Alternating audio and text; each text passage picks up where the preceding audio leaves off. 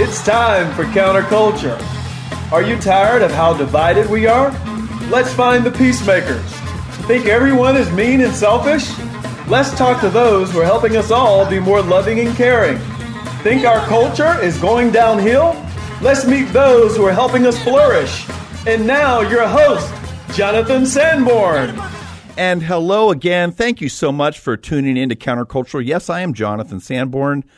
I love my job. I mean, I love I love this show. I love the chance that I get to do to get to talk to to people who are countercultural, who have uh, decided to give their lives to something bigger. They're they've chosen to be peacemakers, uh, bridge builders, and uh, culture builders in in in a, in a in a world that seems to want to divide and tear things down. We want to find those who are building things up and I have the privilege of having on the phone for the you're actually this is a first. We've we've we've never done this before.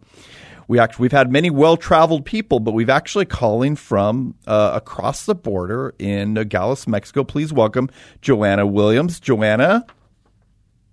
Thank you so much for welcoming me here. Oh, it's so um, glad. Yeah. So thank you for calling in. I'm so glad you could. Uh, I, I, always prefer it in studio, but I want you to. you you sound like you need to be exactly where you need to be. Uh, Joanna. exactly. Joanna is the executive director of the Kino Border Initiative. Before joining, she accompanied migrants in a variety of capacities through, uh, including Fulbright research and the reintegration of returned and deported migrants in the in, from Mexico. Uh, and she worked at the, um, the ACLU's Arizona Border Rights Program. She, whoa, summa cum laude graduate from Georgetown University School of Foreign, Foreign Service with a Bachelor of Science in International Culture and Politics and has a Master's in Public Policy from ASU, of also a fellow Sun Devil. Joanna, this is uh, great. So we're going to have, I think we've got a great before we get into this great topic, and we'll, we'll, get to learn about the Kino Border Initiative and maybe helping us to expand our thinking on uh, immigration and our response, we like to get to know you first. I mean, I, yes, I introduced you, but we like to play this game called Fake News.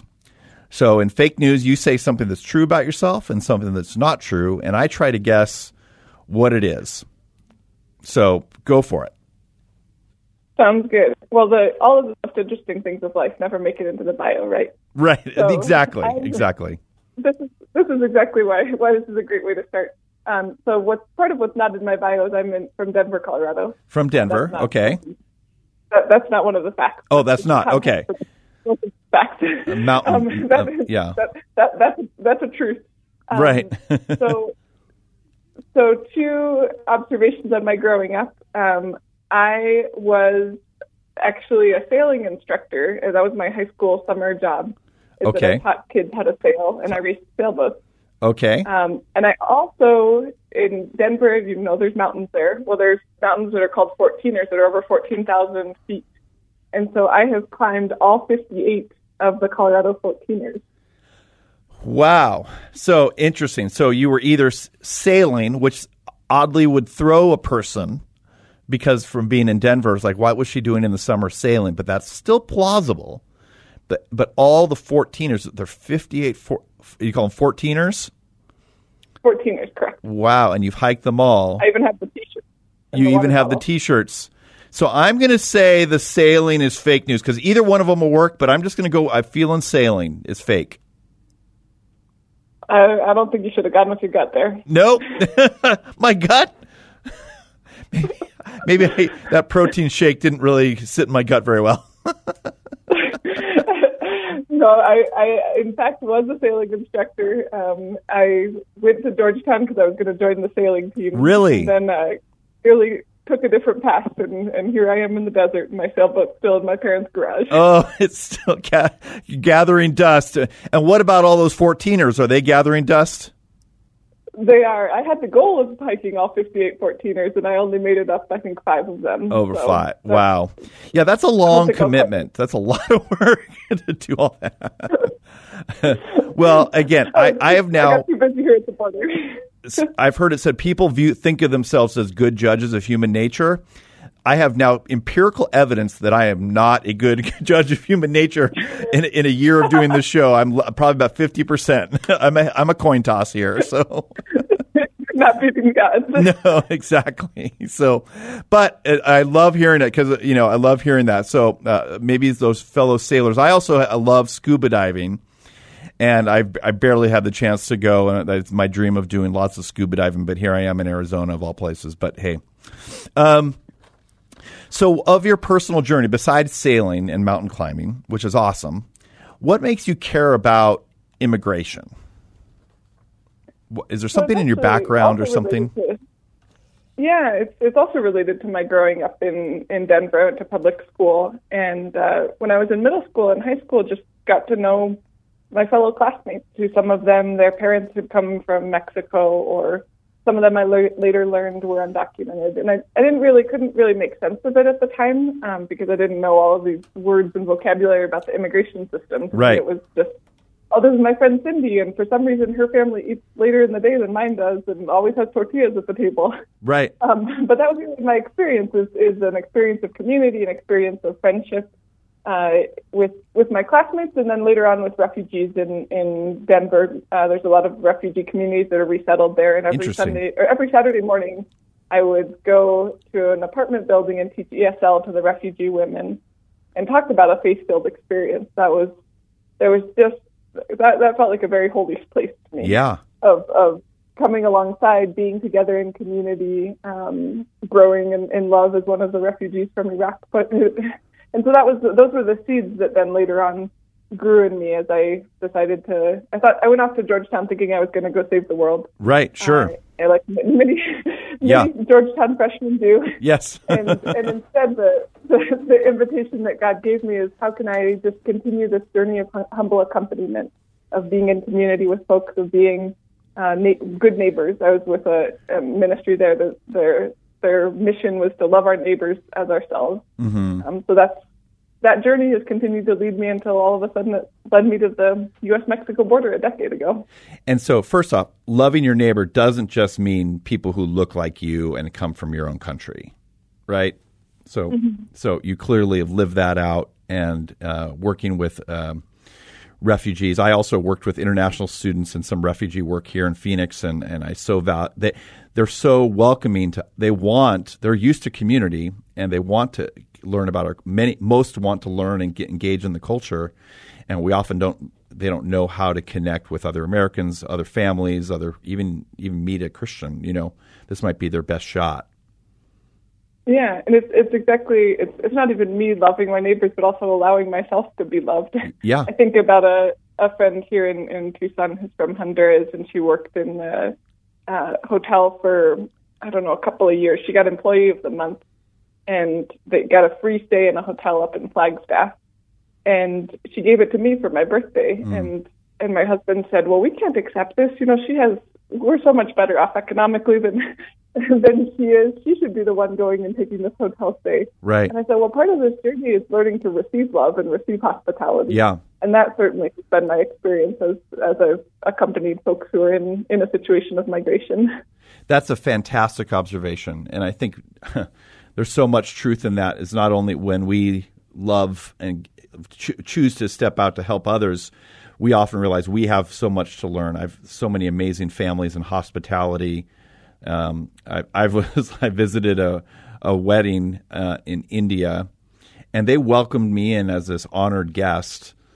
And I'm like, would if an Indian came to a wedding here in America, what would they be welcomed in in the same way as such a as yeah. you know privilege as as that was? And so it was. Yeah, so you you bring up a great point so you really have a, a background with w- welcoming people and having that heart, that uh, an open-hearted and open-handed, in a sense, open life to people from other cultures, and that's seemingly set you up for what you're doing now. Is that correct? Yeah, that's been that's the the journey that I've been learning, and I'd say continue to learn uh, how how to love well and how to receive love well, even now in this, in this work that I do at the U.S. Mexico border with with migrants who are stranded on the Mexico so now, uh, I, now more in the sense of Kino Border. First off, what is Kino Border Initiative? Sure. So we're a binational organization. That that's also really important to us. So we actually exist as a legal entity on both sides of the border. Mm. Um, we figure we have to figure out how to live out our binationality within before we go telling somebody else, oh, you should have solidarity across borders. We Right. need to know how do we work together as U.S. and Mexican staff. Um, and our mission is to respond to the realities of migrants in Nogales, Mexico. So we do that through humanitarian assistance. So I was just before I came onto this call, I was just talking to our cook. We've served 300 meals this morning already Wow. uh, here in Mexico, um, and clothing, medical assistance, and then we also do education and advocacy. We really want to to create more hospitable communities on the U.S. side, but also on the Mexican side here, especially here in Nogales, Mexico. So give me a picture of what you just saw this morning. That's fantastic. Right now, 300 people had breakfast on the border. What What is their situation? So we have folks who are in a, a variety of situations. Um, we're receiving some people. The majority of the people that we receive were just sent back from the United States. Um, so many of them were detained in the desert. Uh, many of them have been. I mean, you uh, Phoenix even more so than Nogales. You know the heat of today. Right. Um, people have been out there for a few days in in the hundred degree days, uh, and were detained by Border Patrol, and then they were sent immediately back to Nogales, Mexico. Um, and right now, the this isn't just Mexicans who are being sent back to Nogales, Mexico, but it's also um, people from Guatemala or Honduras or El Salvador, anybody from from any of these uh, nearby countries. They're all just being stranded in Nogales. Um, so I was I was speaking also the, this morning. There was a young man from Guatemala who arrived. Who uh, he's from an indigenous community, so he doesn't actually speak Spanish. Spanish isn't his first language, and it's not his strongest language. Right. But he had fled. He he was just a, a farm worker there, and he was still being extorted by the gangs. Uh, one of my staff people said, "It just doesn't. I can't think of why are gangs going after someone that doesn't doesn't have money in the first place." Um, Wow. But he'd been detained and then he just sent was sent back here, so he doesn't have any ID. He, he doesn't have any legal status here in Mexico. Uh, so we're really meeting people at this moment where they feel most stranded. Uh, sometimes it's quite frankly the worst day of their lives Sure. when they first arrived here. Um, and then we have other folks who have stayed because they've they've been stranded. Then they've stayed a little bit longer and, and integrated into the city a little more, but they're still it's it's a different kind of being stranded than the first day of arrival, but it's still months and months of kids being out of school, um, Right. trying to to piece together enough money for the rent. Um, but those are kind of the two populations we're receiving: those people who are immediately arriving at the border, who are just sent back from from the U.S., and then other people who have stayed there here for a little bit longer. So you mentioned that's that's fa- fascinating. So you mentioned this this guy from Guatemala. He's actually fleeing for his life, and that that we that we often don't understand that in America, but that that does happen in many parts of the world. If you t- if you don't pay the bribe or you don't do something that's been asked of you illegally, or you have to you- you're, you're they could threaten you and your whole family. And uh, so they so that's one story. Is that is that fairly normal across this the group that's right on the border right now? A, there are a number of people who are fleeing because of violence. I, I think what you're you're right to say that oftentimes in, in the U.S. it's hard for us to wrap our mind around what this looks like. It's it's the problem is the violence, but the problem is also that there's not an institution of the police and the court system and and other systems, so that when there is violence or there are threats, there could be consequences and Right. there um, could be justice. Right. So there, I'm thinking about another woman here who's fleeing domestic violence, who's filed so many police reports against her abuser, and still there's no court action because he just is more powerful in society. Um, Right. but we're not only seeing people who are fleeing violence, we're also seeing a lot of folks who've been affected um, by climate change and specifically the hurricanes in the fall. Uh, That seemed to really be a breaking point for many individuals, especially in the country of Guatemala. Uh, was, I remember this one man who just came recently. He was relatively well off. He worked as a welder um, in Guatemala, so he had his welding shop, and that was how he was making money. And then this hurricane came and it destroyed his shop. It destroyed part of his home. And he said, I just, I don't see a future for myself here. Um, Catholic Relief Service did a really interesting study. They just released it a couple of days ago. They say, because the, what they pointed out is we always ask the question of why are people leaving their countries, but we actually should be asking the question of why people are staying. Right. Um, and one of the big reasons that people stay is because they see a future for themselves right. uh, because they have hope. And and we receive folks when they just they say, "I've already spent 20 years building up this welding shop, and in 20 minutes it was destroyed. Uh, what's the point of going on?" Yeah, yeah. And that's so powerful. And it, this isn't this isn't a an issue. This is a human being made in God's image who is would if we were in their shoes, we would probably be doing the exact same thing. I think, and that's why I would love to hear your story. You, you're humanizing an issue. You're putting a face to this, and what is what is something that we often get wrong? I mean, I'm, I'm speculating that on that, but I, but what do you think from your perspective? What is something we often get wrong about this? Well, I think the part of it is what you what you just corrected, which is we oftentimes see folks at the border, migrants who are they're either heroes or they're villains. Uh, yeah. and, and I actually disagree with either of those interpretations. I think people are complicated. We're we're made in the image of God. We're in we're in a, a world that's also full of sin, and yes. um, people are trying to do the best they can for their families. Um, so people don't. What, what one of the things that people get wrong is that they oversimplify. Yeah. Um, you know, whether whether you're on the left or the right, they oversimplify what's happening here at the border. Right. Um, and the other piece is I think there's, and I don't know, I've always tried to track down where this mentality comes from, but it seems that people always think we're on the verge of running out of, of resources or of opportunities. Right. Um, that there's that there's a pie, and if we give away one more slice of the pie, uh, then there won't be any more for us. Rather right. than actually, we're a bakery. Right. And, and we have the opportunity to to get more people involved in the baking process. Right. That's a good observation. We do have that. We it's a scarcity a, a, scarcity mentality, and it, and it's not really a kingdom mentality of the idea that there's abundance and there's. I mean, there's just because there's more people doesn't mean than there were 100 years ago doesn't mean there's less jobs than there were 100 years ago. You know, we capacity grows, people, you know, societies grow, people innovate, things are, you know, things change, and we don't live in a fixed system, a, a closed system. We live in an open system especially when if we yeah. believe in God and creativity. So I think you bring. Was, that's a. Go ahead. Oh, I was just going to say I um, I'm thinking about a pastor I was speaking with in southern Arizona. Uh, it was a couple of years ago when there were a lot of asylum seekers arriving at that time too, and including in the Phoenix community. And this this church had was really involved in welcoming the families and had actually sponsored this family of I think ten people from Honduras. Mm. But the the comment he made to me, he said, "Yeah, lo- love is hard." Yeah. Love is sacrificial. And then and then it's so abundant. Yes. You do have to sacrifice it. It does have to be hard. And then God gives more and, yeah. we have enough. yeah. You don't have 20 love points to spend in a day. and then you at the end you're after Exactly. 20 you're done. Yeah. yeah, God expands your capacity. If you're just tuning in, I'm have on, on online on the phone with me with Joanna Williams calling from Nogales, Mexico, and uh, her, she's the executive director of the Kino Border Initiative, helping us really put a face and a humanity to what we often put into the category of an issue.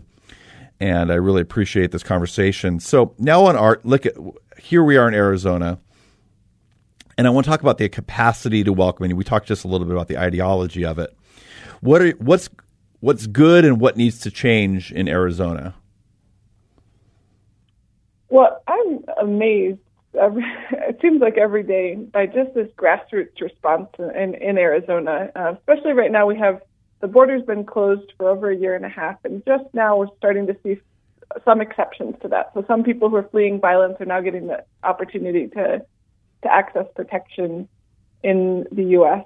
Mm-hmm. And communities in Phoenix have mobilized to receive people, you know, whether that's at churches or at a welcome center or let's go to the bus station or whatever kinds of resources are needed there. The same thing in Tucson, also more recently in Nogales, um, where it's some of it's institutional, so some of it's uh, bigger groups like uh, Catholic Community Services in Southern Arizona and, and um, IRC up in Phoenix. Yes. But a lot of it is grassroots volunteers um, who say, "Well, I think that I can commit a little bit, bit of my time or a little bit of resources uh, to welcome people." And so I've, I've uh, I think this is fresh on my mind because I've had the experience a couple of times already this week of picking up the phone when we had an emergency situation, which I can't go into a lot of details about those situations here, but Sure. an emergency situation of, of someone in you know, in, in immediate danger or distress. Uh, and and there's always I've always pick up the phone and expecting a no, and and have received a yes. Um, wow. That you know, yes, this person can this this asylum seeker um, who's been in danger, we can we can welcome them and we'll find a way to to bring them to safety. Um, you know, through there's those official government channels of when they get processed by the migration and then are released with parole documents in the U.S. But the government channels take about a few hours. It's really the community response that takes the, the resources, and that's where I'm seeing people stepping up. Mm. I remember, I think it was a couple years ago when a lot of churches here in Phoenix gathered together, and you know, people in droves were being dropped off by the government in, in on bus stations here, and I was so impressed by how people stepped up to open up their churches and homes. Is something like that happening? You, you mentioned uh, well, one person, but is that is that still is that happening? So it's still more limited than what we'd like to see. So yeah. there's um, I hear on the Arizona side from all these communities that were involved. I think it was 2018 was was really when, uh, especially the Phoenix community mobilized. I hear from people they're saying we want to be able to welcome folks, and right. and as I said, there's some exceptions now. So there's some individuals, some asylum seeking families and kids, in particularly vulnerable situations, that are being released into the U.S. Yes, uh, but but I, what I find most frustrating to the folks who are ready to welcome on the Arizona side is that the vast majority of people are still stranded on the Mexican side. Yeah. Um, know, whether that's the, the woman that I just mentioned who, who fled domestic violence. Right. Uh, whether that's a, a dad with his two year old uh, here who are from Guatemala. There's I see every day the people who we do have the capacity to welcome, but who are still being forced to wait in this limbo in Mexico. Mm um, and, and and frankly, who are who are afraid of the for their lives here in Mexico too. Sure, um, they're outsiders in there too. Yeah, exactly. Organized crime here knows knows who they are and, right. and knows that they can exploit them. Wow. So what? Besides i mean, you mentioned some organizational help and even governmental help, but what are, what are churches in Nogales uh, doing to help? And do the, and what would it help? How could we come behind? Anything we can do? In in Nogales, Mexico. Yeah, Nogales, Nogales, Mexico. Okay, great. Yeah, so we've had um, you know, churches and, and people in faith communities who come here as volunteers who donate money and supplies. I mean, that's what helps us function as an organization is that we we have enough food to. So yeah, we ran out of rice today, but we had some some backup food to, right. to give to the rest of the 300 people, uh, and and financial donations for staff. Um, I think what's what's even more important, and that's especially as an executive director, my organizational sustainability is important, but what's even more important is that the people in uh, Arizona take the time to listen to folks who are in Nogales. Yeah. Um, and we, at the Kino Border Initiative, we really try to put on our social media at least once a week, if not more, a story of someone who's come through here. Um, mm-hmm. So read those stories, and, and I would even encourage people to pray with those stories. Uh, especially in this time of the heat of the desert when so many people are dying right, right now in the desert. Um, we need to hold the space of of right. prayer and holiness and and pray also for empathy that we can see people not as oh those folks in Mexico who are suffering, but really oh this is especially I'm I'm a mom and, and so I look at the moms here and say wow this is a mom just like me right and, right and I have my my struggles and and her struggles are exacerbated because of her situation um, so, so listening to people's stories, getting to know uh, people in Arizona as well uh, who who have been on a journey of migration, um, and and building that kind of going even going out of your way. I, I remember one person. Let's... We also received folks who are deported having lived in the U.S. Um, I remember a woman who lived for um, ten years in Phoenix, I think, and she was deported here. And she said there was only I think she worked at a, a food establishment, maybe a fast food he said there was only one person in my 10 years uh, who really stopped and started talking wow. to me and introduced themselves. Um, it was the only person that wasn't Mexican that I met. That's amazing in 10 years. Joanna, this has been a great conversation. So uh, do a search for Kino Border Initiative. Is that how they can find you? Correct. Oh, well, thank you. This has been a great conversation. If you're ever in Phoenix, I'll, we'll, I'll, we'll grab coffee. I love what the work you're doing. God bless you and your ministry. Thank you so much. Thanks. It's a pleasure to be on. Thank you for listening today. Counterculture is made possible by Care Portal, helping local churches help children and families in crisis. Sign up you and your church today at careportal.org. This program was sponsored by Care Portal.